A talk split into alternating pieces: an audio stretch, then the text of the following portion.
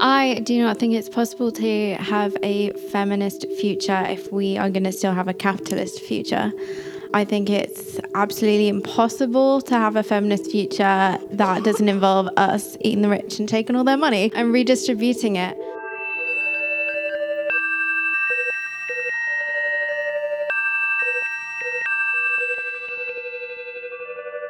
Literally sex workers paid for me getting to school, my school uniform, my books. Like I have a PhD now.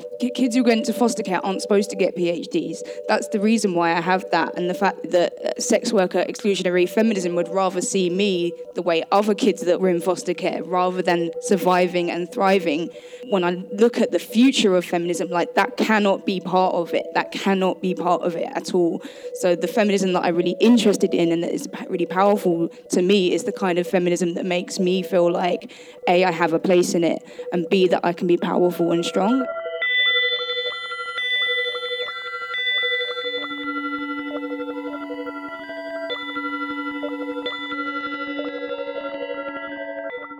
We are not victim, although we know that we suffer from a lot of this kind of the violence uh, from the feminism uh, mainstream that also works with the racism and also classism and also capitalism. But we are not to fight back. This battle is still a long way to go. And if someone who are here feel like oppressed, uh, some kind of like a inner suffering uh, situation, I just want to tell them that this now the relation to empower ourselves and to unite together to fight for a real equality, for a better world that all the oppressed people can live together without fear of being ourselves. Yeah.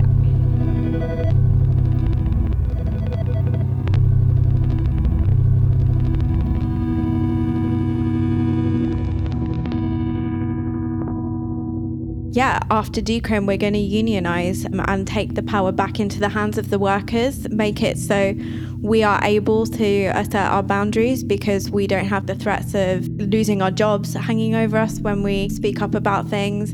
And we really are looking for sex worker led infrastructure. I don't think after decrim, I, as a brothel worker, I'm not advocating for more brothels that are run by third parties who are coming in taking 50% of my money and I'm not here for that. I'm here for workers collectives.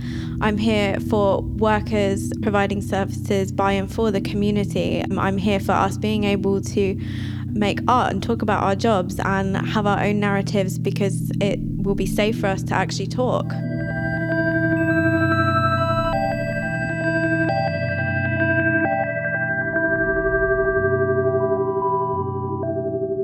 Let's abolish poverty and improve healthcare, not the other way around, and let's improve education and make it accessible to everyone. These are tangible aims and aims that people can understand. Yeah, I think that it should be part of our, our politics to aim at that at the same time as talking about a different kind of justice as well. What do we think about justice? How can we, how can we, um, if we talk about not having police, then what do we have in, in its place? And I think we don't have a very clear idea of necessarily how that could be brokered. We need to definitely be having that conversation and thinking about how we would, as individuals and as groups, could build a movement that supports that.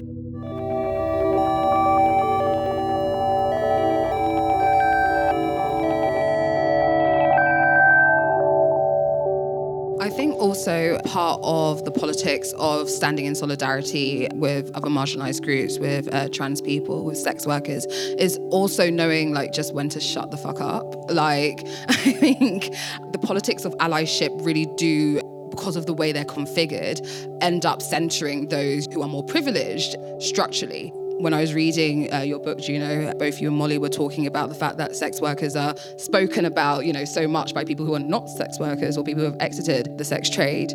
And it means that sex workers' voices, narratives, experiences, analysis are not centered when we speak about sex work. So I think just knowing when your voice is needed and then just knowing that actually I'm going to direct whoever it is to these resources because people can, you know, talk about their own experiences themselves. People have voices, you know. So I think I do struggle with this idea of, you know, people being voiceless or not able to articulate it. People are articulating their experiences at all times. It's on us to listen and prioritize those voices.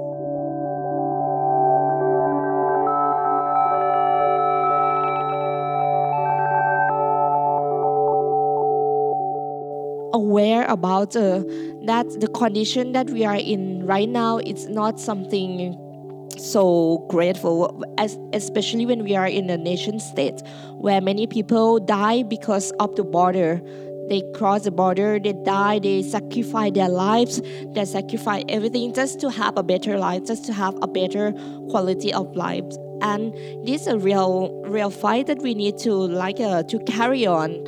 We should not abandon it and make all community lgbt sex worker queer people to acknowledge this problem that we should not abandon some of our friends sister brother or any kind of people who are left behind right now because of this ideology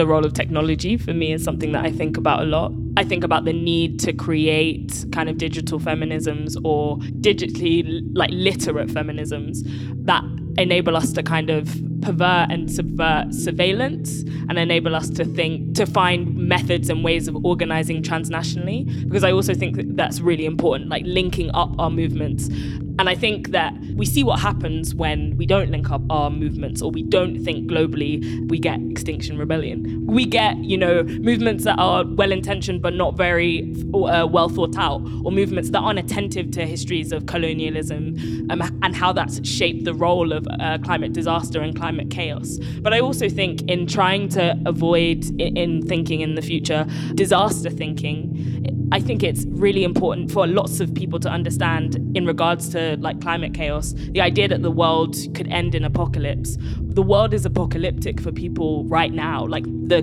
climate movement or the mainstream climate movement has been able to attract a large uh, white middle class audience, right? Because these people have never been attentive to violence before, or they've never really experienced it, or they've never lived through it. And so I think that realizing that we're living through apocalypse always in, in, in some way enables us to to not catastrophize about the future. Yeah, we'll be okay, I think.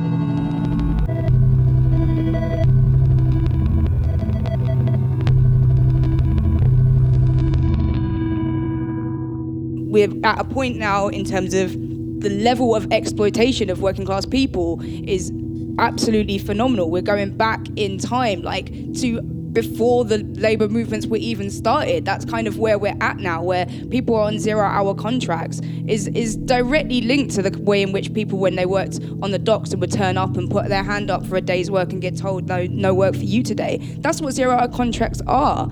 I guess what I worry about uh, in terms of the threat is like the lack of working class organizing that we are doing at the left.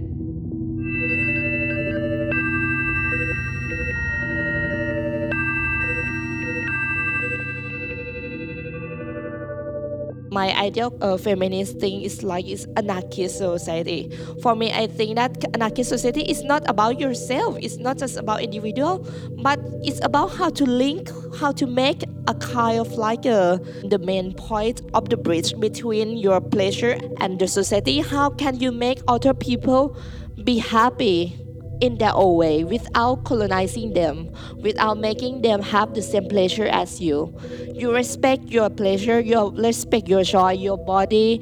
You can do whatever with your body and accept the others. So we have to respect it, and it's the greatest joy. It's like uh, the song of Whitney Houston, learning to love yourself, which is the greatest love of all, and then transform it into the collectivity. Yeah.